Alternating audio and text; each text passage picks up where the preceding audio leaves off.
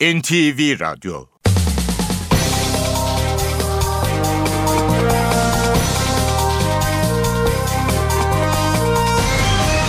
İşe Giderken İyi sabahlar ben Öykü Özdoğan. İşe giderken programıyla karşınızdayız. Saat 9'a kadar Türkiye ve dünya gündemine yakından bakacağız. Ayrıntılara geçmeden önce haber başlıkları. AK Parti dershaneler tartışmasında ikinci fireyi verdi. İstanbul Milletvekili Hakan Şükür, Gülen cemaati mensuplarına düşman muamelesi yapıldığını ileri sürerek AK Parti'den istifa etti. CHP milletvekili Balbay'ın tahliyesinin emsal olması bekleniyordu. Ancak Diyarbakır Mahkemesi KCK'dan tutuklu vekillerin tahliyesini reddetti. Sırrı Süreyya Önder partisinden 3 milletvekiliyle birlikte mecliste açlık grevine başlayacaklarını duyurdu. Milli savunma bütçesi görüşülürken BDP'li vekillerin Kürdistan ifadesi kullanmasıyla mecliste tansiyon yükseldi. BDP'li 3 ere PKK'nın terör örgütü olmadığı ve Kürdistan İşçi Partisi'nin üyesi olmaktan gurur duyduğu ifadeleri için kınama cezası verildi. CHP yönetiminin Ankara'da eski MHP'li Mansur Yavaş'ı aday göstereceği haberleri partiyi karıştırdı. Kılıçdaroğlu ise düzgün iyi bir siyasetçi, CHP gelirse memnun oluruz diyerek Yavaş'ın adaylığına olumlu yaklaştığı işareti verdi. Dışişleri Bakanı Ahmet Davutoğlu Amerika Birleşik Devletleri AK Parti'yi gözden çıkardı mı tartışmalarına Washington Ankara'ya saygı duymak zorunda sözleriyle yanıt verdi. NTV'de konuşan Davutoğlu 1915 olaylarının yıl dönümüne doğru yeni tarih algısı yaratılması, ilişkilerin yeniden inşa edilmesi gerektiğini söyledi. İstanbul'da trafik sorunlu. Köprü geçişlerinde HGS ile OGS cihazını aynı anda okuyacak serbest geçiş sistemi için Fatih Sultan Mehmet Köprüsü gişelerinde çalışmalar başladı. 4 şerit trafiğe kapatıldı. Tabelalar yerinden sökülmeye başladı. Ancak şeritler yarı yarıya azalınca trafik karıştı. Emniyet Genel Müdürlüğü kışın sert geçtiği 54 ilin emniyet müdürlüklerini genelgeyle uyardı. Cuma gününe kadar yapılacak denetimlerde kış lastiği kullanmayan sürücülere 77 lira ceza kesilecek. Şampiyonlar Ligi ikinci turunda Galatasaray'ın rakibi İngiliz devi Chelsea oldu. Trabzonspor ise Juventus'la eşleşti. Kasımpaşa Beşiktaş maçında sahaya inerek futbolcu Fernandez'i düşürdüğü için gözaltına alınan taraftar sarılacaktım ayağım kaydı dedi serbest bırakıldı. İşe giderken gazetelerin gündemi.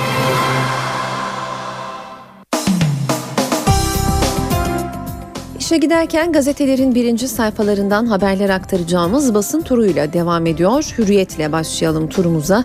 Manşette vizesiz Avrupa imzası başlığı göze çarpıyor. Türk vatandaşlarına vizesiz Avrupa'nın kapılarını açacak olan vize serbestisi diyaloğu ve geri kabul anlaşması Ankara'da imzalandı diyor haber. Hemen altında ise Hakan Şükür'ün fotoğrafı AK Parti'den istifa etti başlığıyla yer bulmuş.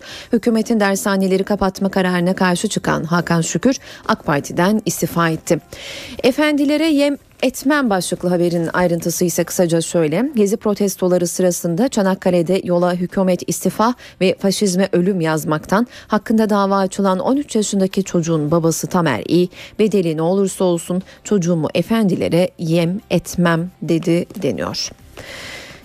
Dün meclisteki kırmızı fularlı eylemle ilgili haber içinse küfre karşı kırmızı eylem başlığını kullanmış Hürriyet. AK Parti ve BDP'li kadın milletvekilleri mecliste küfürlü sözlere karşı eylemli tepki gösterdi. Önce boyunlarına kırmızı atkı takarak toplantılara katılan kadın milletvekilleri sonra Cemil Çiçeği makamında ziyaret etti demiş Hürriyet.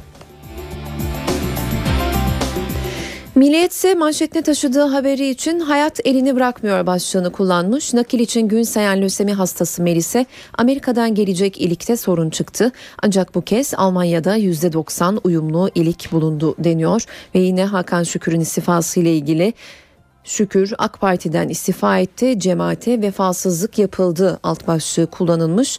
İstanbul'da var, Diyarbakır'da yok başlıklı haberin ayrıntısı ise Anayasa Mahkemesi'nin kararı uyarınca İstanbul 13. Ağır Ceza Mahkemesi'nin CHP'li Mustafa Balbay'ı tahliye etmesiyle umutlanan BDP'li 5 milletvekili olumsuz yanıt aldı deniyor. Açlık greviyle protesto Bir başka haberin başlığı bu haberle bağlantılı 5 milletvekilinin tahliye edilmemesine sert tepki gösteren BDP eş başkanları Demirtaş Yakışanak mahkemenin siyasi bir karar verdiğini söyledi ve kararı protesto için bugün açlık grevine başlıyorlar mecliste deniyor haberde.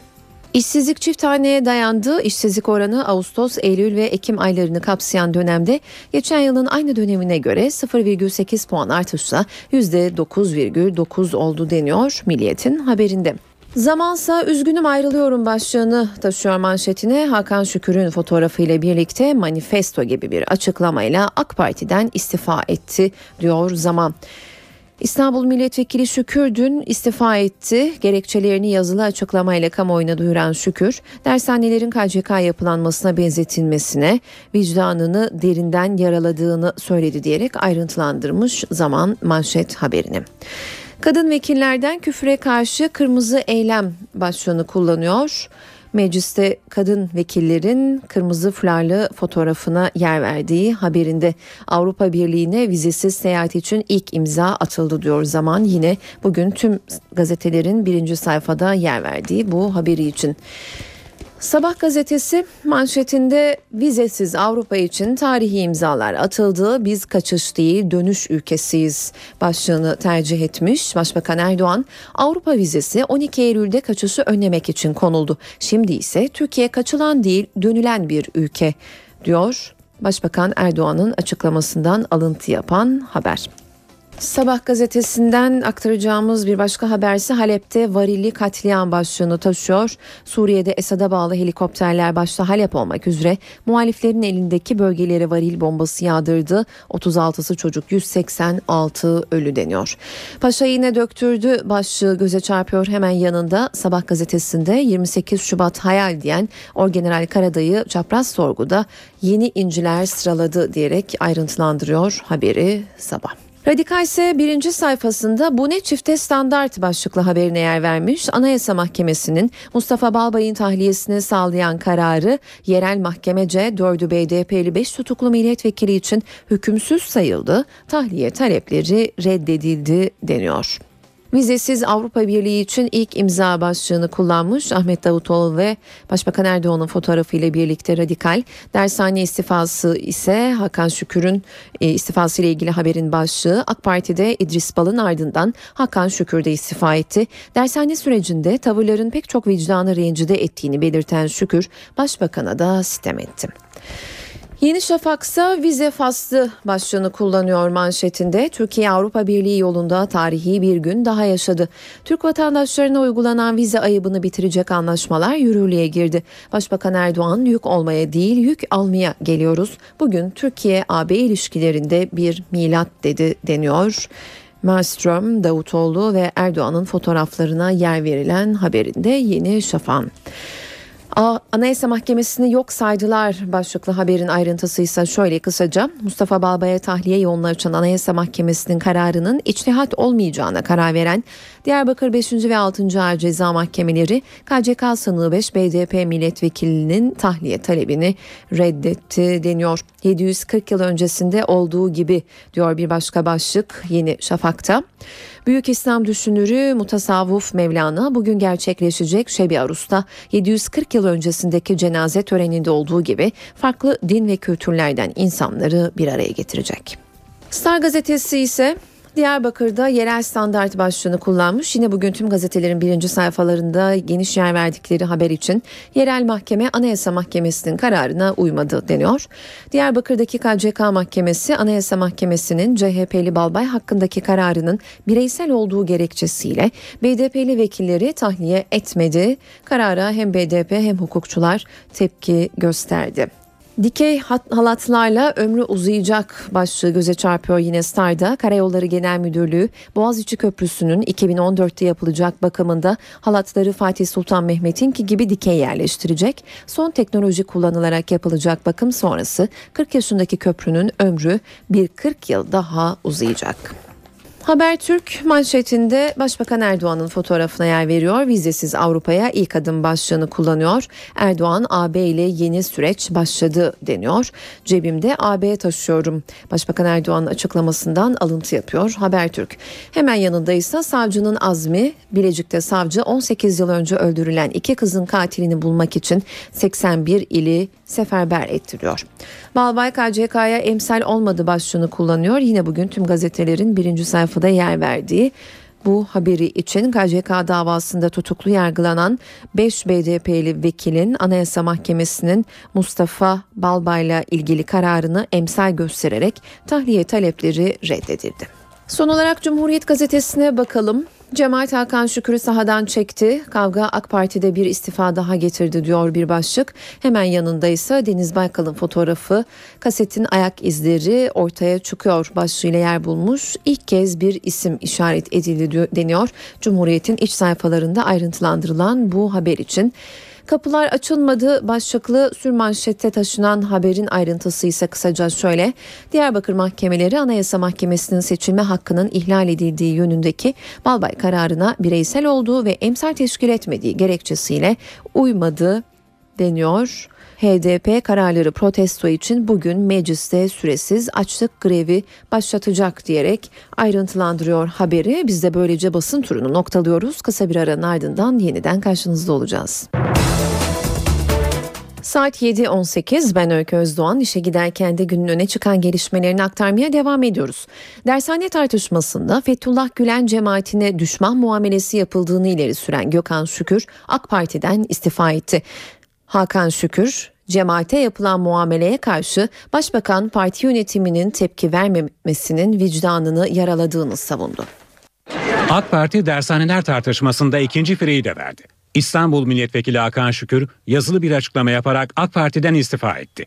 Eski milli futbolcu açıklamasında dershanelerle başlayan süreçte takınılan anlamsız tavırlar pek çok vicdan ehlini rencide ettiği ifadesini kullandı. Dershanelerin benim de bulunduğum bir ortamda KCK yapılanmasına benzetilmesi ve özür dilenmek bir yana bu açıklamalara Sayın Başbakan ve parti yönetimi tarafından bir tepki verilmemesi vicdanımı derinden yaralamıştır. Hakan Şükür, hizmet hareketi mensuplarının düşman muamelesine tabi tutulduğunu savunarak durumu vefasızlık olarak niteledi.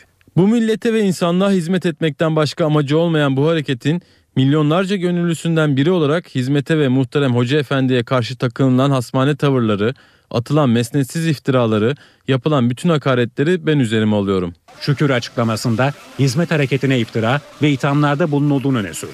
Daha önce gösterilen tepkilerden ötürü bazı kararlarından dönme erdemi gösteren Sayın Başbakan'ın bu konudaki bütün ısrarlı anlatımlara, sitemlere ve taleplere kulaklarını tıkamasını anlayabilmiş değilim. Gülen cemaatiyle hükümet arasında patlak veren dershaneler krizi nedeniyle bir süre önce İdris Balda AK Parti'den ayrıldı. Hakan Şükür'ün AK Parti'den istifasına ilişkin hükümetten ilk değerlendirme Dışişleri Bakanı Ahmet Davutoğlu'ndan geldi.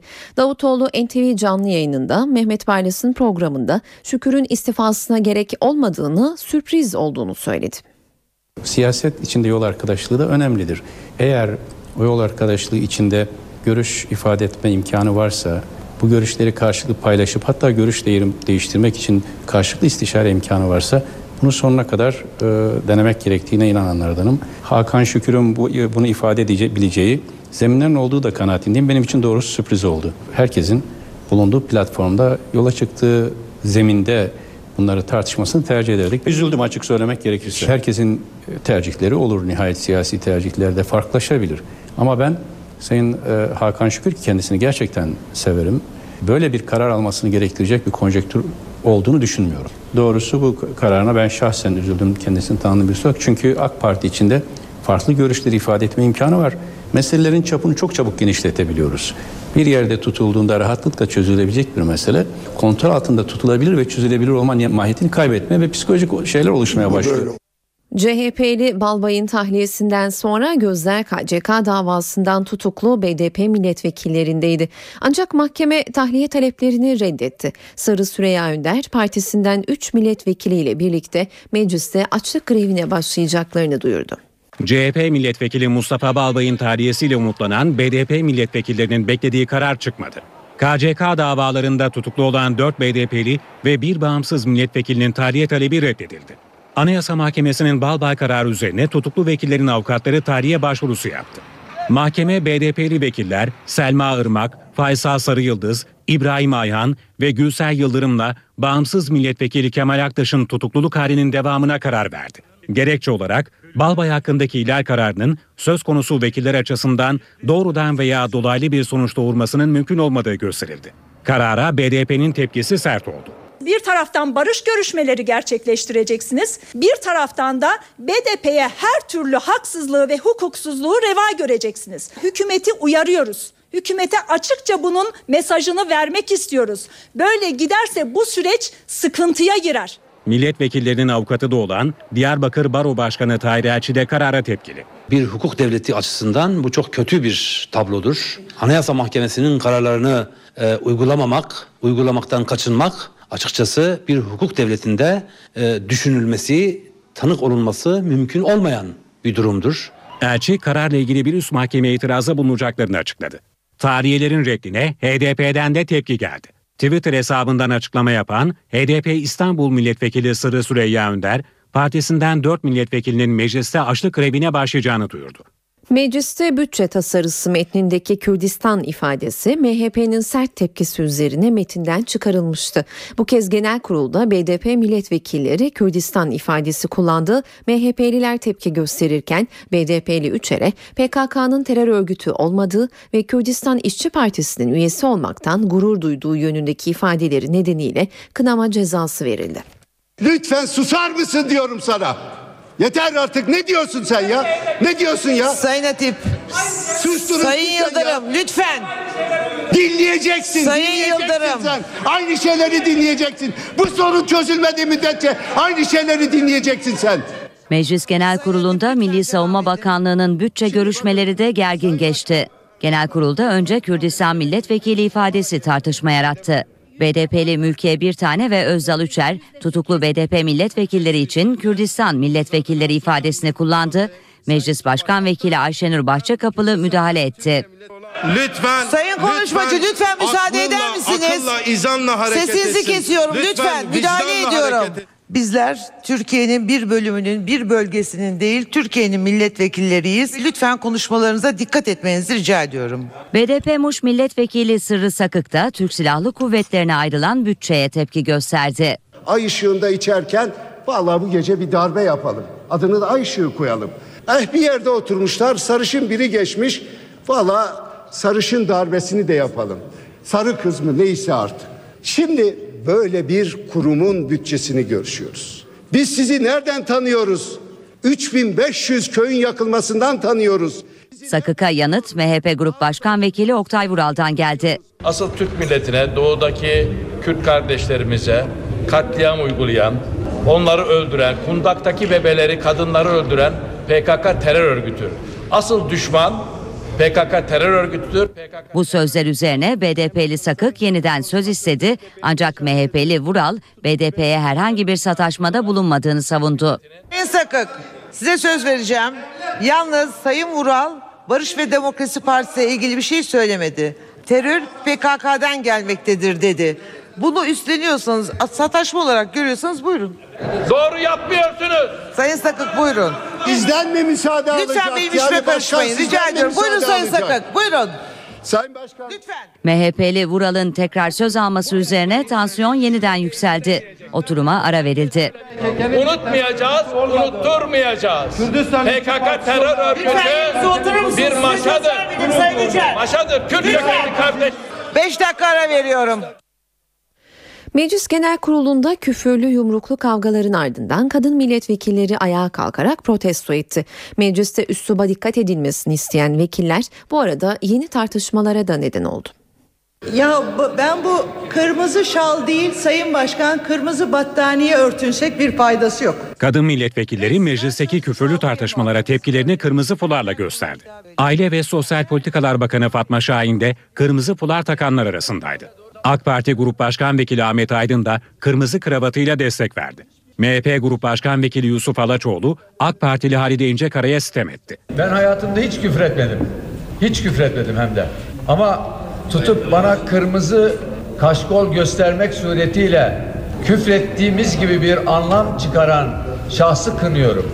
Birincisi. İkincisi oy kaşkolu takmadan önce kendi partileri içerisinde galis küfürler sarf eden kişiler için ellerini kaldırmayı becerebilselerdi herhalde bunlar olmayacaktı. Bunun hiçbir kişiyi, hiçbir grubu hedef almadığını ben de özellikle ifade etmek istiyorum. Aslında tüm kadın vekiller birlikte basın toplantısı düzenleyecekti. Ama metinde uzlaşılamadı. Meclis Başkanı Cemil Çiçek'i ziyarette de yollar ayrıldı.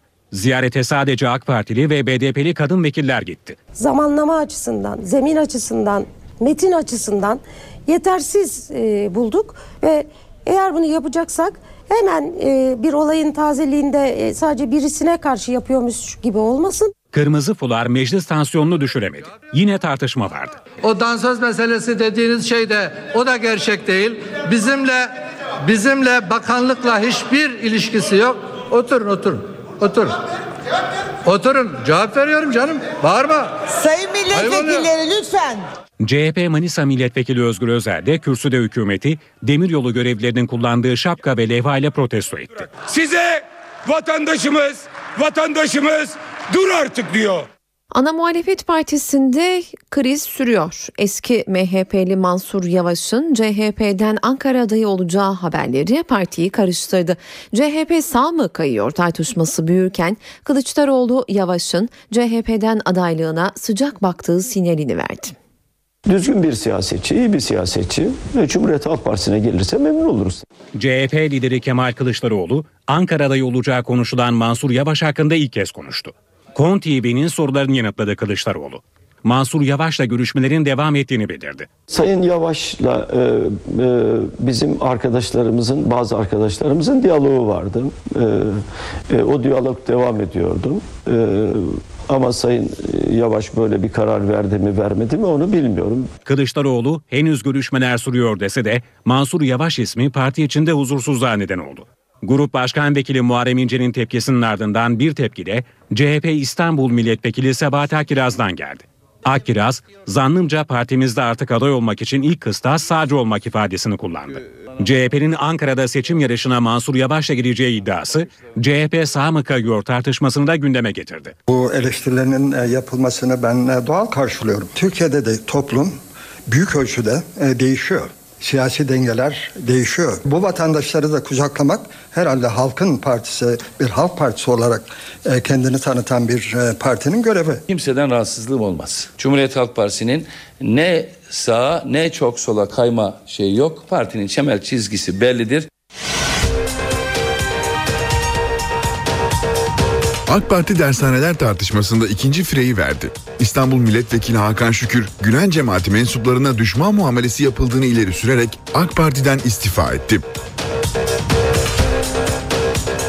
CHP milletvekili Balbay'ın tahliyesinin emsal olması bekleniyordu. Ancak Diyarbakır Mahkemesi KCK'dan tutuklu vekillerin tahliyesini reddetti. Sırrı Süreyya Önder partisinden 3 milletvekiliyle birlikte mecliste açlık grevine başlayacaklarını duyurdu. Milli savunma bütçesi görüşülürken BDP'li vekillerin Kürdistan ifadesi kullanmasıyla mecliste tansiyon yükseldi. BDP'li 3 ere PKK'nın terör örgütü olmadığı ve Kürdistan İşçi Partisi'nin üyesi olmaktan gurur duyduğu ifadeleri için kınama cezası verildi. CHP yönetiminin Ankara'da eski MHP'li Mansur Yavaş'ı aday göstereceği haberleri partiyi karıştırdı. Kılıçdaroğlu ise düzgün iyi bir siyasetçi, CHP'ye gelirse memnun oluruz diyerek Yavaş'ın adaylığına olumlu yaklaştığı işareti verdi. Dışişleri Bakanı Ahmet Davutoğlu Amerika Birleşik Devletleri AK Parti'yi gözden çıkardı mı tartışmalarına Washington Ankara'ya saygı duymak zorunda sözleriyle yanıt verdi. NTV'de konuşan Davutoğlu 1915 olaylarının yıl dönümüne doğru yeni tarih algısı yaratılması, ilişkilerin yeniden inşa edilmesi gerektiğini söyledi. İstanbul'da trafik sorunlu. Köprü geçişlerinde HGS ile OGS cihazını aynı anda okuyacak serbest geçiş sistemi için Fatih Sultan Mehmet Köprüsü gişelerinde çalışmalar başladı. 4 şerit trafiğe kapatıldı. Tabelalar yerinden sökülmeye başladı. Ancak şeritler yarı yarıya azalınca trafik karıştı. Emniyet Genel Müdürlüğü kışın sert geçtiği 54 ilin emniyet müdürlüklerini genelgeyle uyardı. Cuma gününe kadar yapılacak denetimlerde kış lastiği kullanmayan sürücülere 77 lira ceza kesilecek. Şampiyonlar Ligi ikinci turunda Galatasaray'ın rakibi İngiliz devi Chelsea oldu. Trabzonspor ise Juventus'la eşleşti. Kasımpaşa Beşiktaş maçında sahaya inerek futbolcu Fernandez'i düşürdüğü için gözaltına alınan taraftar sarılacaktım ayağım kaydı dedi serbest bırakıldı. İşe giderken gazetelerin gündemi. İşe giderken gazetelerin spor sayfalarından haberler aktaracağımız basın turuyla devam ediyor. Hürriyetle başlayalım. Ya maçı tekrarlayın ya da o koltukta oturmayın başlığı Fikret Orman'ın fotoğrafıyla yer bulmuş. Beşiktaş Başkanı Kasımpaşa maçı sonrası verip veriştirdi. Bize karşı bir operasyon ve provokasyon var. Görevlerini yapmayanlar görevini bıraksın ya da adam gibi yapsınlar. Sahaya atlayan şahsa güvenlik niçin müdahale edememiştir? Oysa sahaya kedi girince bile arkasından 5 kişi koşuyor diyerek Fikret Orman'ın açıklamalarından alıntı yapıyor Hürriyet. Nostradamus gibi başlığı Ünal Aysal'ın fotoğrafıyla yer bulmuş. Başkan Ünal Aysal geçen yılki Schalke eşleşmesinden sonra Galatasaray'ın Chelsea'ye rakip olacağını bildi. Mancini de mavilerle eşleşmek istediğini Arıboğan'a söyledi. Kural hatası var başlıklı haber. Oy çokluğuyla 7 kişi tekrar edilmeli. 2 kişi hakem hatası, 1 kişi çekimser. Merkez Hakem Kurulu eski başkanları ve FIFA eski hakemlerinden büyük bölümü Kasımpaşa Beşiktaş maçında Barış Şimşek'in kural hatası yaptığı fikrinde birleşti demiş Hürriyet. Kaleyi 90'da kurtardı başlıklı haber göze çarpıyor. Bursa Spor karşısında iki kez geriye düşen Bordo Mavililer her iki 45 dakikanın da sonunda Olcan ve Emre'nin attığı gollerle bir puanı elde etti deniyor Hürriyet'in haberinde. Devam ediyoruz. Milliyet gazetesi var sırada. Sadece birinin Drogba'sı var. Başlık göze çarpıyor. Uğur Meleke Galatasaray ve Trabzonspor'un rakipleri Chelsea ile Juventus'u tartıya çıkardı. Çarpıcı tespitler yaptı. Şampiyonlar Ligi son 16 turunda Chelsea'nin eksik olan Galatasaray'ın tam olan tek kişi Didi Drogba. Mourinho muhtemelen kadrosunda bir Drogba olmasını çok isterdi demiş. Yıldırım Demirören'in fotoğrafı bizde haksızlık olmaz başlığıyla yer bulmuş. Kasımpaşa Beşiktaş maçı için eğer bu maçta bir kural hatası varsa prosedür uygulanır ama yoksa da aynı şekilde kural neyse uygulanır diyerek Demirören'in açıklamasından alıntı yapmış. Milliyet gazetesi. Züğürt tesellisi başlığını kullanıyor Trabzonspor için. Trabzonspor iki kez geriye düştüğü mücadelede Bursa Spor'dan beraberliği son dakikada kurtardı. Bordo Mavili takımın lideri Fenerbahçe ile arasındaki puan farkını 14'e çıkarırken Karadeniz ekibinin tek tesellisi 13 maç süre evinde sürdürdüğü yenilmezlik unvanını korumak oldu. Kimse bunu yemez başlığı da Fikret Orman'ın fotoğrafıyla yer bulmuş. Kasımpaşa maçının hakemine isyan eden ve maçın tekrarını isteyen Orman kimsenin hakkına tecavüz etmediklerini söyledi. Devam edelim Zaman gazetesiyle. Zamandan aktaracağımız İlk haber Beşiktaş üzerine oyun oynanıyor. Fikret Orman'ın açıklamasından alıntı yapan bir başlık. Aslan Chelsea'yi çektiğine memnun. Galatasaray Şampiyonlar Ligi ikinci turunda İngiliz Chelsea ile eşleşti. Didi Drogba'nın yaklaşık 10 yıl formasını giydiği Mavililerin cimboma çıkması sarı kırmızılı yöneticileri sevindirdi deniyor haberin ayrıntısında. Sabah gazetesine bakalım. Anneciğim Türkler geliyor diyor başlık. Galatasaray Şampiyonlar Ligi ikinci turunda İngiliz ekibi Chelsea ile eşleşti. İlk maç 26 Şubat'ta İstanbul'da, rövanş 18 Mart'ta Londra'da. Geçen sezon Real Madrid'de Galatasaray'a rakip olan ve ecel telleri dökerek yarı final bileti alan Jose Mourinho bu kez Chelsea ile Aslan'ın karşısında Trabzonspor UEFA Avrupa Ligi ikinci turunda Galatasaray'a elenen Juventus'a rakip oldu. Bordo Mavililer turu geçerse Fiorentina galibiyle karşılaşacak deniyor bu haberin de ayrıntısında. Son olarak Radikal gazetesine bakalım. Fırtına puanı zor kurtardı. Avrupa'da yoluna fırtına gibi devam eden fakat ligde bir türlü bekleneni veremeyen Trabzonspor 15. haftanın son maçında konuğu Bursa Spor'la 2-2 berabere kaldı. Eski dostlar yeniden başlıklı haberin ayrıntısı şöyle. Galatasaray Şampiyonlar Ligi ikinci turunda Chelsea ile eşleşti. Didi Drogba ilk kez eski takımına karşı mücadele ederken Jose Mourinho üst üste ikinci kez Galatasaray'a rakip oldu. İlk, ilk maç İstanbul'da. Bu maç tekrar edilmeli başlığı yine Fikret Orman'ın fotoğrafıyla yer buluyor Radikal gazetesinde. Böylece gazetelerin spor sayfalarından haberler aktardığımız basın turumuzu noktalıyoruz.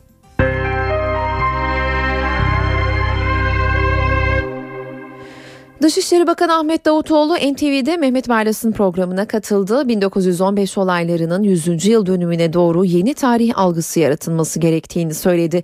Amerika Birleşik Devletleri'nin AK Parti'yi gözden çıkardığı tartışmaları için de Washington Ankara'ya saygı duymak zorunda dedi. Herkes kendi halkının iradesinden güç aldığını bilen liderlere, hükümetlere saygı duymak zorundadır. Washington'da veya Moskova'da kim oturursa otursun Ankara'ya baktığında Ankara'da oturan kişinin ya da hükümetin, siyasi iradenin halk tabanı var mı? Gücünü nereden alıyor? Washington Ankara'daki hükümete saygı duymak zorunda. Dışişleri Bakanı Ahmet Davutoğlu Amerika Birleşik Devletleri AK Parti'yi gözden çıkardığı iddialarına bu sözlerle yanıt verdi. NTV yayınına katılan Davutoğlu ABD ile ilişkileri değerlendirdi. Buradaki temel mesele siyasetle ilgili bir mesele, bir psikoloji meselesi. Hala bazı çevrelerde bir aşağılık kompleksi hakim. Aldığınız her bağımsız kararın, kendi iradenize dayalı kararın birileri tarafından cezalandırılacağı varsayımı gelişmemiş çocuk psikolojisini. Ne biz doğru bildiğimiz yoldan ayrılırız ne de herhangi bir şekilde Amerika ile farklı düştüğümüz için bir suçluluk duygusu içinde apolojitik bir tutum takınırız. Dışişleri Bakanı Ermenistan temaslarına da değindi. Ermenistan 1915 olaylarının 100. yıl dönümüne hazırlanırken yeni tarih algısı yaratılmalı vurgusu yaptı. Türk-Ermeni ilişkilerin yeniden inşa edilmesi lazım. Şimdi artık herkesin olgunlaşması lazım. Herkesin eteğindeki taşı yeni bir tarih algısıyla ortaya döküp paylaşabilmesi lazım. Türk-Ermeni ilişkilerinin e, daha soğukkanlı, daha empati yapan ama mutlaka psikolojik boyutu göz önüne bulunduracak şekilde bir entelektüel tartışma açılmasın. Bizim de bundan korkmamamız lazım. Almanya'da ilk kez bir Türk kökenli bakan oldu. Aydan Özoğuz bir Türk kadın olarak üstelik Almanya'daki Türkleri yakından ilgilendiren göç, mülteciler ve uyumdan sorumlu devlet bakanı olarak kabineye girdi. Özoğuz görevi açıklandıktan sonra dün parlamentoda soruları yanıtlarken Türkiye'de bulunan annesi ve babası da sevinç içindeydi. Çok sevinçliyim tabii. Bu gerçekten çok e, gurur verici bir an. Aynı zamanda e, çok seviniyoruz ki ilk defa Türk kökenli bir e, kabine üyesi olacak. E, bugüne kadar Almanya'nın tarihinde bunu yaşayamadık. Onun için çok önemli bir an tabii ki. Almanya'nın ilk Türk kökenli bakanı olmaya hazırlanan Aydan Özoğuz duygularını bu sözlerle ifade etti. Almanya'nın göç, mülteciler ve uyumdan sorumlu bakan olarak atanan Özoğuz hedeflerini de sıraladı. Ama bundan sonra da ümidim gerçekten uyum konularını, buradaki toplumun beraberliğini biraz da kendi tecrübemle ve benim tabii yaşadığım gibi milyonlarca insan var Almanya'da. Yani yabancı kökenin ne demek olduğunu, e, yabancı bir isimle burada yaşamanın ne demek olduğunu bunları da biraz gerçekten bu siyasete daha derin bir şekilde katabilirsem çok memnun olurum. 46 yaşındaki Aydan Özoğuz, parlamentoda Başbakan Angela Merkel tarafından da tebrik edildi. Özoğuz'un Türkiye'deki ailesi de haberi mutlulukla karşıladı. Aydan Özoğuz'u telefonla tebrik eden babası Mustafa Orhan Özoğuz, kızım çok çalışkandır. İnşallah hayırlı olur dedi. Ne fazla sevilsin ne fazla üzülsün. Başka bir tavsiyem yok. O çalışmaya nasılsa çalışacak. Onun kendi yaratılışında öyle. Çok çalışkandır. Suriye iç savaşında dün son ayların en kanlı günü yaşandı. Yarısı Esad'ın, diğer yarısı muhalefetin yönetiminde olan Halep kentinde iddiaya göre Esad'ın ordusu muhaliflerin üzerine varil bombaları atarak saldırdı. 28'i çocuk 100 kişi hayatını kaybetti. Halep'te bunlar olurken Birleşmiş Milletler'den Suriye için tarihinin en büyük insani yardım çağrısı geldi. Birleşmiş Milletler Suriye için rekor yardım çağrısı yaptı. Örgüt, iç savaş mağduru milyonlarca Suriyeli için 6,5 milyar dolarlık yardım talebinde bulundu. Bu yıl Suriye'ye ve komşu ülkelere 6,5 milyar dolar yardım yapacağız. Bu şimdiye kadarki en yüksek yardım talebi. Yardımların bir kısmı ile Suriye'deki halkın temel ihtiyaçları karşılanacak. Diğer kısmı ise Türkiye gibi komşu ülkelerde yaşayan mülteciler için kullanılacak. Ruanda soykırımından bu yana tarihin en büyük mülteci krizi yaşanıyor. Uluslararası toplumun Lübnan, Ürdün, Mısır, Türkiye ve Irak'la dayanışma içinde olması lazım. Suriye'de yaklaşık 3 yıldır süren savaş nedeniyle 2,5 milyon kişi ülkeyi terk etti. 6,5 milyon kişi ise evlerinden ayrılarak ülke içinde başka bölgelere göç etti. Evlerini terk eden Suriyelilerin çoğu kamu binalarında ve okullarda zor şartlarda yaşıyor. Kışın gelmesiyle koşullar daha da ağırlaştı. Isınmanın yanı sıra yiyecek ve temizlik sıkıntısı başlıca sorunlar oluşturuyor. Birleşmiş Milletler 2014'te Suriye nüfusunun dörtte üçünün yardıma ihtiyaç duyacağını tahmin ediyor.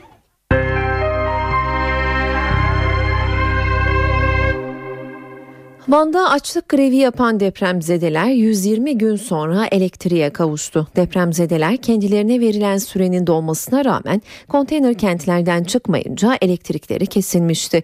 Bunun üzerine 30 aile açlık grevine başladı. 112 gündür grevde olan aileler dün akşam elektriğe kavuştu. Elektrikli ısıtıcılar yakıldı. Çocuklar televizyonun karşısına geçti. Elektrik geldi ama depremzedeler kalıcı çözüm bulunana kadar açlık grevine devam edeceklerini söylüyor. Aile ve Sosyal Politikalar Bakanlığı Türkiye'de mağdur olan ya da suça karışan çocukların yargı sürecinde yaşadıkları sorunları bir raporla ortaya koydu. Suça karışan çocuklar için uzun tutukluluk süresi, mağdur olan özellikle cinsel istismar mağduru çocuklar içinse muayene ve adli tıp sürecinin uzunluğu tam bir işkenceye dönüşüyor. Köprü geçişlerinde HGS ile OGS cihazını aynı anda okuyacak serbest geçiş sistemi için İstanbul Fatih Sultan Mehmet Köprüsü gişelerinde çalışmalar başladı. Dört şerit trafiğe kapatıldı, tabelalar yerinden sökülmeye başlandı. Ancak şeritlerin yarı yarıya azalınca iş çıkışı trafik çilesi yaşandı. Köprü ve otoyol gişelerindeki karışıklığı sona erdirmek için düğmeye basıldı. Araçların HGS ve OGS sisteminde ortak geçişlerini sağlayacak serbest geçiş sistemi devreye girmek üzere. Serbest geçiş sistemi için çalışmalar dün gece saatlerinden itibaren başladı ve şu an bizim bulunduğumuz Fatih Sultan Mehmet Köprüsü'nde Avrupa'dan Asya yönündeki 4 şerit trafiğe kapatıldı. Çalışmaların önümüzdeki ay sonuna kadar sürmesi bekleniyor. Sistemin hazırlıkları için dün köprüde 8 şeritten 4'ünün kapatılması mesai çıkışında araç kuyruklarına neden oldu. Bir saat 20 dakika beri yoldayım. Yani gayet güzel bu şekilde e, çalıştığımız parayı mazota veriyoruz. Vallahi iyi oluyor ama çalışma da bu şekilde de çok kötü oluyor. Saat 8'e 20 var 5'te çıktık. Bu çok kötü bir durum bence. Fatih Sultan Mehmet Köprüsü'ndeki çalışmaların 31 Ocak tarihine kadar tamamlanması planlanıyor. İstanbul'da Fatih Sultan Mehmet Köprüsü'nün ardından Boğaziçi Köprüsü, Çamlıca ve Mahmut Bey gişelerinde de serbest geçiş sistemi için çalışmalar başlayacak. İşleyişteki aksaklıkların belirlenmesi amacıyla HGS ve OGS bir süre daha birlikte kullanılacak. Emniyet Genel Müdürlüğü kış lastiği denetimlerini sıklaştırdı. Kışın sert geçtiği 54 ilin emniyet müdürlükleri genelgeyle uyarıldı. 16-20 Aralık tarihleri arasında yapılacak denetimlerde kış lastiği kullanmayan sürücülere 77 lira ceza kesilecek. Emniyet Genel Müdürlüğü Türkiye genelinde kış lastiği denetimlerini artırıyor. Denetimler sadece kış lastiği kullanmaları zorunlu hale getirilen ticari araçları değil, bütün araçları kapsıyor. Genel Müdürlük kışın sert geçtiği 54 il belirledi. Bu illerin emniyet müdürlükleri genelgeyle uyarıldı. İlk denetim dalgası 16-20 Aralık tarihleri arasında yapılacak. Denetimlerde kullanılan lastiğin diş derinliğine ve mevzuata belirtilen şartlara uygun olup olmadığına bakılacak. Trafik mevzuatına uymayan lastik kullananlara 77 lira para cezası uygulanacak. Tekrar halinde bu ceza katlanarak artacak. Denetimler sıcaklığın 7 derecenin altına düştüğü günlerde daha da sıklaştırılacak. Emniyet kaynakları alınan kararın tüm araçlar için kış lastiğini zorunlu hale getirmek anlamına gelmediğini, ancak sürücüleri yoğun denetimlerle kış lastiği kullanmaya teşvik etmeyi amaçladıklarını belirtti. 1 Aralık'tan bu yana tüm ticari araçlar için kış lastiği kullanmak zorunlu. Emniyet Genel Müdürlüğü'nün denetimlerini yoğunlaştıracağı 54 il arasında İstanbul, Ankara, Eskişehir, Hakkari, Tunceli, Bolu, Sivas, Erzurum, Bursa, Manisa, Edirne ve Niğde var. NTV Radyo İşe giderken hava durumuyla devam edecek ama öncesinde günün öne çıkan başlıklarını hatırlayalım. AK Parti dershaneler tartışmasında ikinci fireyi verdi. İstanbul Milletvekili Hakan Şükür, Gülen cemaati mensuplarına düşman muamelesi yapıldığını ileri sürerek AK Parti'den istifa etti. CHP milletvekili Balbay'ın tahliyesinin emsal olması bekleniyordu. Ancak Diyarbakır Mahkemesi KCK'dan tutuklu vekillerin tahliyesini reddetti. Sırrı Süreyya Önder partisinden 3 milletvekiliyle birlikte mecliste açlık grevine başlayacaklarını duyurdu.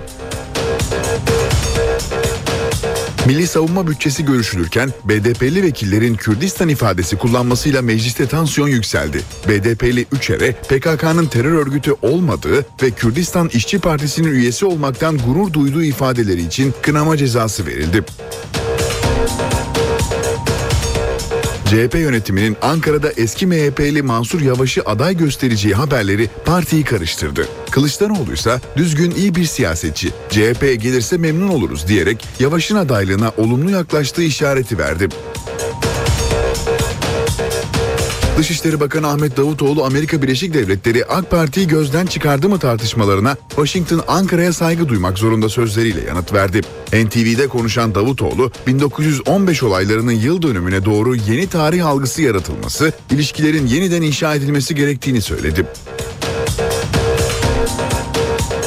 İstanbul'da trafik sorunlu. Köprü geçişlerinde HGS ile OGS cihazını aynı anda okuyacak serbest geçiş sistemi için Fatih Sultan Mehmet Köprüsü gişelerinde çalışmalar başladı. 4 şerit trafiğe kapatıldı. Tabelalar yerinden sökülmeye başladı. Ancak şeritler yarı yarıya azalınca trafik karıştı. Emniyet Genel Müdürlüğü kışın sert geçtiği 54 ilin emniyet müdürlüklerini genelgeyle uyardı. Cuma gününe kadar yapılacak denetimlerde kış lastiği kullanmayan sürücülere 77 lira ceza kesilecek. Şampiyonlar Ligi ikinci turunda Galatasaray'ın rakibi İngiliz devi Chelsea oldu. Trabzonspor'sa Juventus'la eşleşti. Kasımpaşa Beşiktaş maçında sahaya inerek futbolcu Fernandez'i düşürdüğü için gözaltına alınan taraftar sarılacaktım ayağım kaydı dedi serbest bırakıldı. Sırada hava durumu var. Son hava tahminlerini NTV Meteoroloji Editörü Gökhan Abur'dan alacağız. Günaydın Gökhan Abur. Günaydın. Yağışlı bir havayla başladık güne İstanbul'da. Gün boyunca yurt genelinde nasıl bir hava bekliyor bizim? Evet dün başlamıştı. Bugün de aralıklarla devam ediyor ve gün boyu devam edip akşama doğru etkisini kaybetmesini bekliyoruz. İstanbul'da şu anda hava sıcaklığı 7 derece. Ee, hemen hemen 13 kilometre hızla esen bir Poyraz var. Poyraz'dan dolayı bugün termometre sıcaklıkları 10 dereceye yaklaşmış olsa bile hissedilen sıcaklıklar 3 ile 5 derece arasında olacak. Evet İzmir'de ise e, hava açık ve sıcaklık şu anda hala 4 derece. Bugün İzmir'de beklediğimiz en yüksek sıcaklıkta 12 dereceler civarında olacak. Ankara'da ise şehir merkezinde sıcaklık 0 derece ama Esenboğa civarında eksi 3 derece ve %86'lık nem var. Hava oldukça sakin, açık az bulutlu bir hava gözüküyor. Evet ülkenin birçok yerinde yüksek basınç etkisinden dolayı don ve buzlanma var. Yer yerde sis ve pus etkisini sürdürüyor. Özellikle Bolu, Bursa, Diyarbakır, Mardin, Mers, Mersin başta olmak üzere yurdun birçok iç ve dış e, iç kesimlerinde ve doğu bölgelerimizde yer yer pus ve sis etkisini sürdürürken Marmara'nın güney kesimlerinde aralıklarla yağış devam ediyor. İstanbul'da yağış var. Kocaeli'nde şu anda hafif yağmur devam ediyor. Gölcük civarı yağmurlu, Bandırma'da kısa süreli yağış geçişleri var. Bunlar dediğim gibi aralıklarla etkisini sürdürüp daha sonra akşama doğru tamamen etkisini kaybedecek. Sabah erken saatlerde Artvin civarında kar var, yağışı vardı. Yine sabah erken saatlerde Kastamonu'da hafif kar yağışı vardı. Bugün için doğuda özellikle Doğu Karadeniz'in iç kesimlerinde kısa süreli yağışlar bekliyoruz. Bunlar da tabii yükseklerde karla karışık yağmur ve kar şeklinde olacak. Yarınsa yurt genelinde önemli bir yağış görülmeyecek. İç kesimlerde yine sis ve pus var. Hafif yer yerde iç bölgelerde çok hafif de olsa çisenti şekilde yağış görülebilir. Perşembe günü ise Güney Ege yağışlı havanın etkisi altına girecek gibi gözüküyor. Çünkü çok yoğun bir bulut kümesi Güney Ege'ye doğru şu anda yaklaşmasını sürdürüyor ki Perşembe günü bölgeyi etkisi altına alacak gibi. Evet Poyraz yönlü rüzgarının sert eseceği bir güne başladık diyorum. Bu rüzgar özellikle yarın e, Ege'de e, Karadeniz'in e, Karadeniz'in batı kesimlerinde Batı Karadeniz bölgesinde Marmara'da sert ve yer yer kuvvetli esmeye devam edecek. Aynı şekilde güneyde de rüzgarın güneydoğuda da yarın daha da kuvvetlenmesini bekliyoruz. Biraz önce de söyledim yarın ülke genelinde önemli bir yağış yok. Ama akşam saatlerinde Güney Ege'de artacak bulutlanma kısa süreli yağış bırakabilir ki bunlar yağmur şeklinde olacak. Bu hafta bu yağışların dışında önemli bir yağış beklemiyoruz yeniden kurak bir döneme yaklaşıyoruz. Önümüzdeki günlerde hava ya- e, yağışlar etkisini kaybedecek ama sis, pus, don ve buzlanma iç kesimlerde ve doğudaki etkisini bugünlerde de sürdürmeye devam edecek. Evet bizleri bekleyen koşullar böyle. Teşekkür ediyoruz Gökhan Abur. İşe giderken gazetelerin gündemi.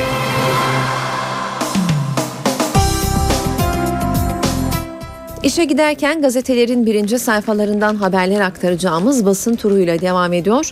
Hürriyetle başlayalım. Efendilere yem etmem diyor manşetindeki haberin başlığı. Gezi protestoları sırasında Çanakkale'de yola hükümet istifa ve faşizme ölüm yazmaktan hakkında dava açılan 13 yaşındaki çocuğun babası Tamer İ bedeli ne olursa olsun çocuğumu efendilere yem etmem dedi. Hemen yanında Başbakan Erdoğan'ın fotoğrafı yer bulmuş. Vizesiz Avrupa imzası diyor başlık. Türk vatandaşlarına vizesiz Avrupa'nın kapılarını açacak olan vize serbestisi diyaloğu ve geri kabul anlaşması Ankara'da imzalandı. AK Parti'den istifa etti. Hakan Şükür'ün fotoğrafıyla yer buluyor. Hükümetin dershaneleri kapatma kararına karşı çıkan Şükür AK Parti'den istifa etti. Gülen cemaatine gönül verenlerin düşman muamelesine tabi tutulması vefasızlıktır deniyor.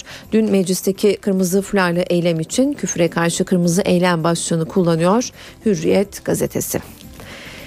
Milliyet'te hayat elini bırakmıyor başlığını tercih etmiş manşette. Nakil için gün sayan lösemi hastası Melis'e Amerika'dan gelecek ilikte sorun çıktı. Ancak bu kez Almanya'da %90 uyumlu ilik bulundu.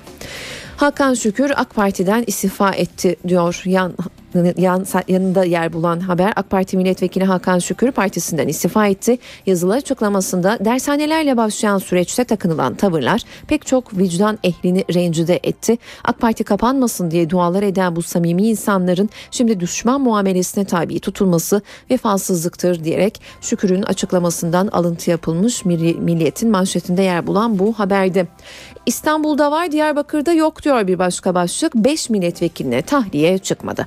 Anayasa Mahkemesi'nin kararı uyarınca İstanbul 13. Ağır Ceza Mahkemesi'nin CHP'li Mustafa Balbay'ı tahliye etmesiyle umutlanan BDP'li 5 milletvekiline olumsuz yanıt çıktı deniyor. Açlık greviyle protesto alt başlığı haberin tahliye edilmemesi 5 milletvekilinin sert tepki gösterdiği BDP eş başkanları Demirtaş'la Kışanak ve bugün açlık grevine başlayacaklarını belirttiler mecliste diyerek ayrıntılandırılmış haber.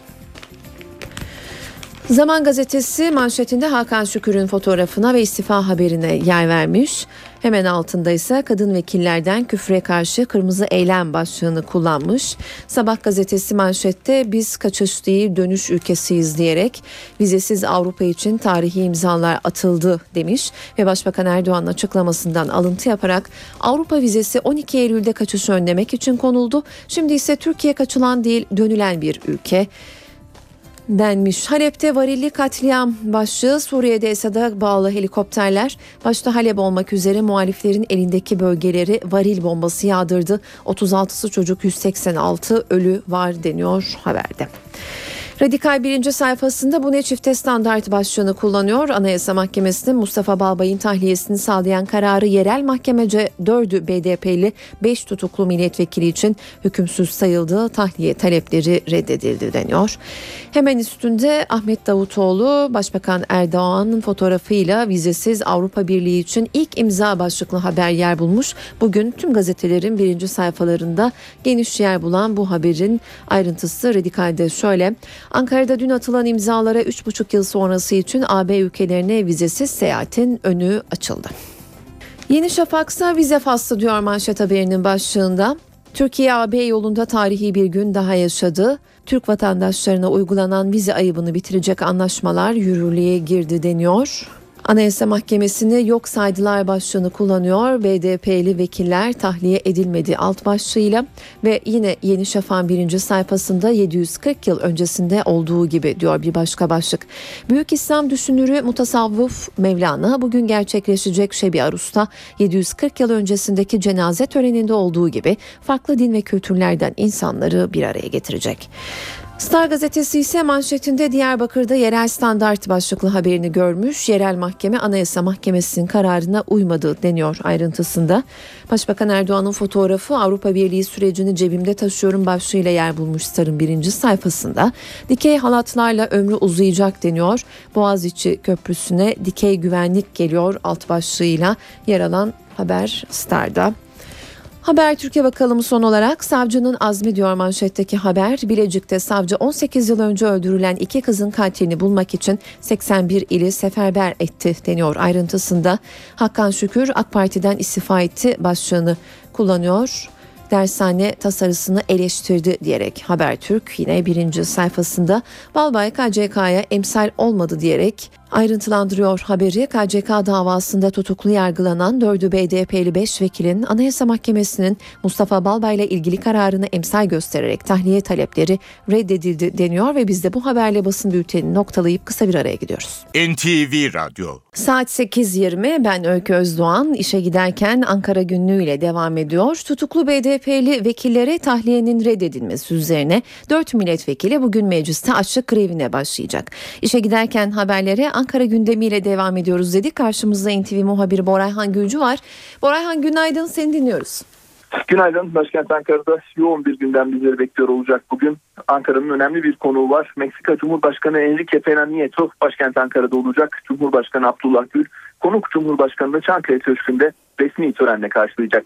Gül ve Pena Nieto baş başa ve heyetler arası görüşmelerin ardındansa işbirliği anlaşmalarına imza atacaklar. Daha sonra da ortak bir basın toplantısı düzenlenecek. Cumhurbaşkanı Gül, Meksika Cumhurbaşkanı onuruna resmi akşam yemeği de verecek. Başbakan Tayyip Erdoğan'ın programına bakacak olursak bugün Konya'da olacak Şedi Aruz törenlerine katılıyor Başbakan. Burada Irak Meclis Başkanı Nuceyfi, Lübnan Başbakanı Mikati, Kuzey Irak Bölgesel Yönetimi Başbakanı Neçirvan Barzani ve İslam İşbirliği Teşkilatı Sekreteri Ekmenettin İhsanoğlu ile görüşecek. Bölgesel konuların enerji anlaşmalarının ve ağırlıklı olarak Suriye konusunun gündeme gelmesini bekliyoruz. Bu görüşmelerin ardından da Mevlana Celaleddin Rumi'nin 740. Vuslat Yıl Dönümü anma törenine katılacak Başbakan Tayyip Erdoğan. Türkiye Büyük Millet Meclisi'ne göz atacak olursak bütçe maratonu devam ediyor.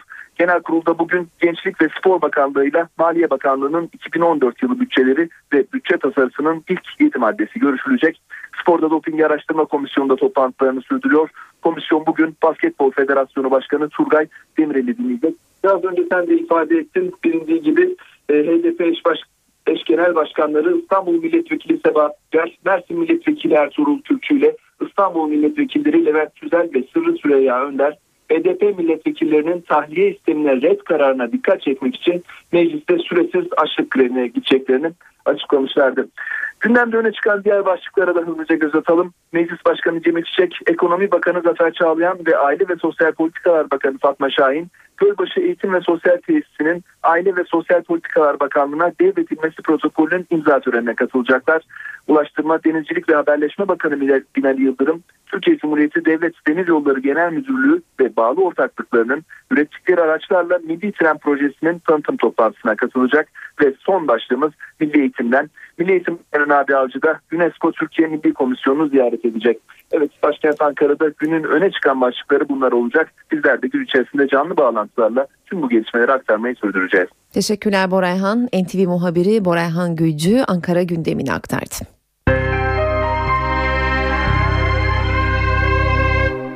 Dershane tartışmasında Fethullah Gülen cemaatine düşman muamelesi yapıldığını ileri süren Hakan Şükür AK Parti'den istifa etti. Hakan Şükür cemaate yapılan muameleye karşı Başbakan parti yönetiminin tepki vermemesinin vicdanını yaraladığını savundu.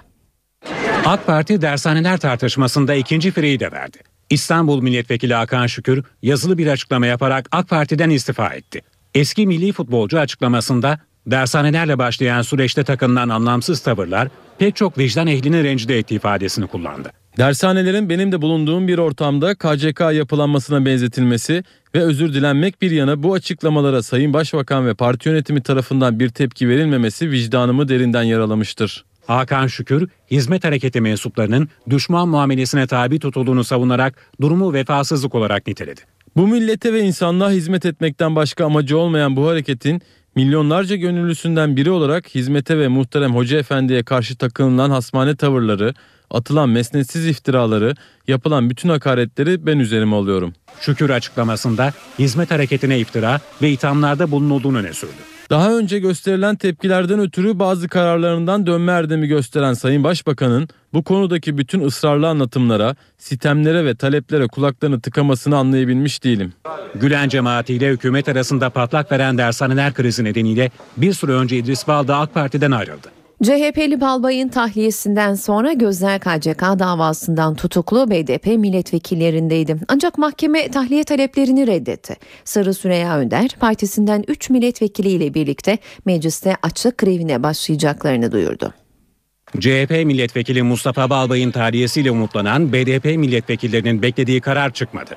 KCK davalarında tutuklu olan 4 BDP'li ve bir bağımsız milletvekilinin tahliye talebi reddedildi. Anayasa Mahkemesi'nin Balbay kararı üzerine tutuklu vekillerin avukatları tahliye başvurusu yaptı. Mahkeme BDP'li vekiller Selma Irmak, Faysal Sarıyıldız, İbrahim Ayhan ve Gülsel Yıldırım'la bağımsız milletvekili Kemal Aktaş'ın tutukluluk halinin devamına karar verdi. Gerekçe olarak Balbay hakkındaki ihlal kararının söz konusu vekiller açısından doğrudan veya dolaylı bir sonuç doğurmasının mümkün olmadığı gösterildi.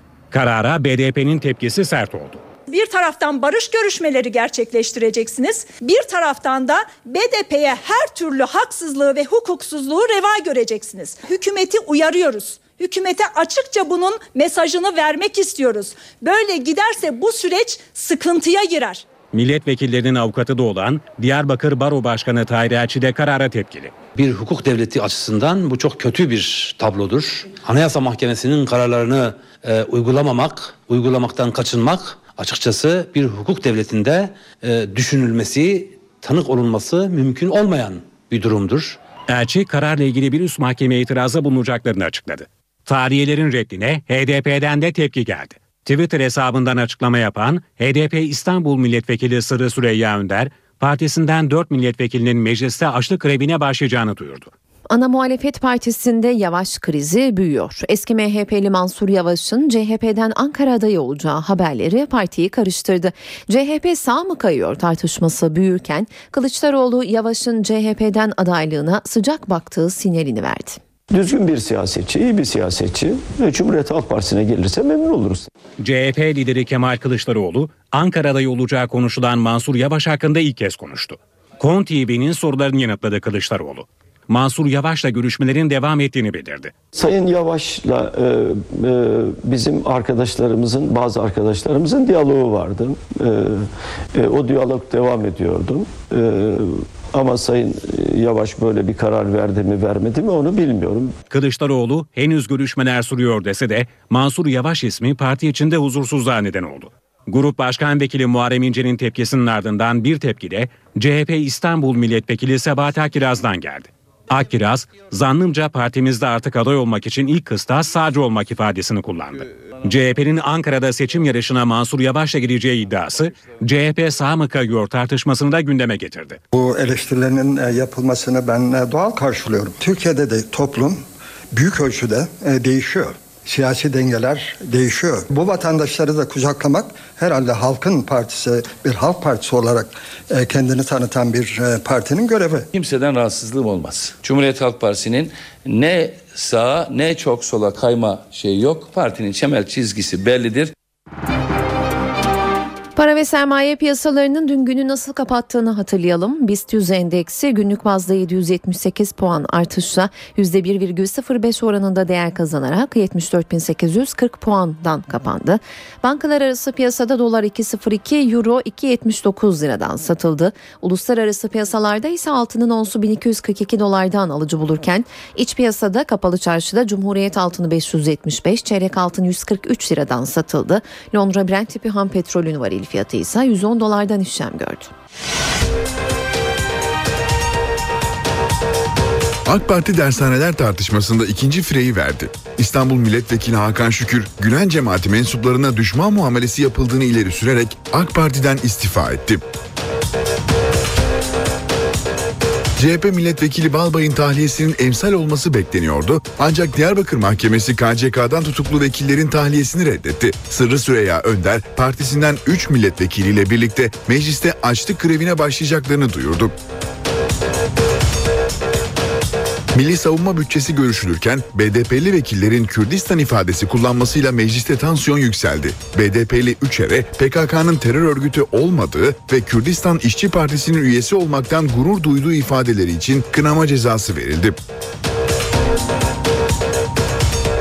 CHP yönetiminin Ankara'da eski MHP'li Mansur Yavaş'ı aday göstereceği haberleri partiyi karıştırdı. Kılıçdaroğlu ise düzgün iyi bir siyasetçi, CHP'ye gelirse memnun oluruz diyerek Yavaş'ın adaylığına olumlu yaklaştığı işareti verdi. Dışişleri Bakanı Ahmet Davutoğlu Amerika Birleşik Devletleri AK Parti'yi gözden çıkardı mı tartışmalarına Washington Ankara'ya saygı duymak zorunda sözleriyle yanıt verdi. NTV'de konuşan Davutoğlu 1915 olaylarının yıl dönümüne doğru yeni tarih algısı yaratılması, ilişkilerin yeniden inşa edilmesi gerektiğini söyledi. İstanbul'da trafik sorunlu. Köprü geçişlerinde HGS ile OGS cihazını aynı anda okuyacak serbest geçiş sistemi için Fatih Sultan Mehmet Köprüsü gişelerinde çalışmalar başladı. 4 şerit trafiğe kapatıldı. Tabelalar yerinden sökülmeye başladı. Ancak şeritler yarı yarıya azalınca trafik karıştı. Emniyet Genel Müdürlüğü kışın sert geçtiği 54 ilin emniyet müdürlüklerini genelgeyle uyardı. Cuma gününe kadar yapılacak denetimlerde kış lastiği kullanmayan sürücülere 77 lira ceza kesilecek. Şampiyonlar Ligi ikinci turunda Galatasaray'ın rakibi İngiliz devi Chelsea oldu. Trabzonspor ise Juventus'la eşleşti. Kasımpaşa Beşiktaş maçında sahaya inerek futbolcu Fernandez'i düşürdüğü için gözaltına alınan taraftar sarılacaktım ayağım kaydı dedi serbest bırakıldı. Saat 8.39 ben Öykü Özdoğan işe giderken haberlerle yeniden karşınızdayız. Hükümet sporcuları dopinge teşvik ettiği gerekçesiyle eleştirilen ödül yönetmeliğini değiştirdi. Sporculara verilen altın ödülü yarı yarıya azaltıldı. Ayrıca ödüller artık taksitle verilecek. Şampiyonlar Ligi ikinci tur için kurallar çekildi. Galatasaray Şampiyonlar Ligi'nde İngiliz Chelsea takımı ile eşleşti. Trabzonspor ise Galatasaray'ın geçen hafta elediği İtalyan Juventus'la oynayacak. Tarihi bir maç sonrası Juventus'u yenerek Şampiyonlar Ligi'nde ikinci tura çıkan Galatasaray bir başka dünya deviyle eşleşti. UEFA'nın Lyon'daki merkezinde çekilen kura sonucu sarı kırmızıların rakibi İngiltere'nin Chelsea takımı oldu. Chelsea FC. Format gereği temsilcimiz ilk maçı sahasında oynayacak. 26 Şubat çarşamba akşamı Türk Telekom Arena'da rakibini arayacak Galatasaray rövanşa 3 hafta sonra çıkacak. 18 Mart Salı günü Stanford Bridge'de oynanacak ve Star'dan canlı yayınlanacak mücadele sonrası Şampiyonlar Ligi'nde çeyrek finale çıkan takım belli olacak. Türkiye'yi UEFA Avrupa Ligi'nde temsil eden Trabzonspor'un da rakibi belli oldu. Bordo Maviller UEFA Avrupa Ligi ikinci turunda Galatasaray'ın Şampiyonlar Ligi'nde saf dışı bıraktığı Juventus'ta eşleşti. Juventus Trabzonspor Juventus'la ilk maçı 20 Şubat'ta deplasmanda oynayacak. UEFA Avrupa Ligi'nde 3. tura çıkacak takımı belirleyecek rövansa 27 Şubat'ta Hüseyin Avni Aker stadında yapılacak. Yoğun kar yağışı nedeniyle iki güne yayılan tarihi maç sonrası Galatasaray'a yenilen ve Şampiyonlar Ligi'nden elenen Juventus bir kez daha Türkiye'ye gelecek. Trabzonspor rakibine elemesi halinde bir sonraki turda Espierk Fiorentina eşleşmesinin galibiyle karşılaşacak. Sahaya inerek Fernandez'i düşüren taraftar gözaltına alınmıştı ancak ifadesinde sarılacaktım ayağım kaydı deyince serbest bırakıldı. Sarılacaktım ayağım kaydı dedi mahkemeye çıkmadan serbest kaldı. Fernandez'e edilen küfürlerden dolayı ve edilen tükürük ve hakaretlerden dolayı onun elini sahada kaldırıp ona sarılıp büyük bir topçu olduğunu ve bunlara kesinlikle gelmemesi için bunun için sahaya girdim. Herhangi bir kötü amacım yoktur. Kasımpaşa Beşiktaş maçında sahaya girip Beşiktaşlı Fernandes'i düşüren taraftar Mustafa Özel olay sonrasında gözaltına alındı. Özel polis ifadesinde Fernandes'e sarılacaktım ayağım kaydı çarpıştık tekme atmadım dedi. Mustafa Özel Beşiktaşlı olduğunu ama herhangi bir taraftar grubuyla bağlantısı olmadığını söyledi. Beşiktaş'ın Portekizli futbolcusu Fernandes de taraftardan şikayetçi olmadı. İstanbul Adliyesi'ne götürülen Mustafa Özel savcılık sorgusunun ardından serbest bırakıldı. Tüm Beşiktaşlılardan tekrar özür diliyorum. Herkesten özür diliyorum. Mustafa Özel, Kasımpaşa Beşiktaş maçının 80. dakikasında sahaya girip Fernandes'e müdahalede bulundu. Yaşanan kargaşada Beşiktaşlı oyuncular Motta ve Almeida taraftara vurdukları gerekçesiyle kırmızı kartla oyun dışı kaldı. Kasımpaşa Beşiktaş maçında yaşanan olaylar sonrası Başkan Fikret Orman hakemin kural hatası yaptığını söyledi. Karşılaşmanın tekrarlanması gerektiğini savundu. Futbol Federasyonu Başkanı Yıldırım Demirören ise olaylı maçla ilgili %100 futbolda konuştu. Kural hatası varsa gereken yapılır dedi.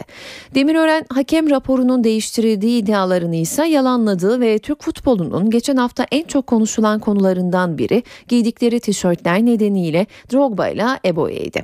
Demirören verilen mesaja saygı duyduğunu söylerken usul olarak yanlış yapıldığını savundu.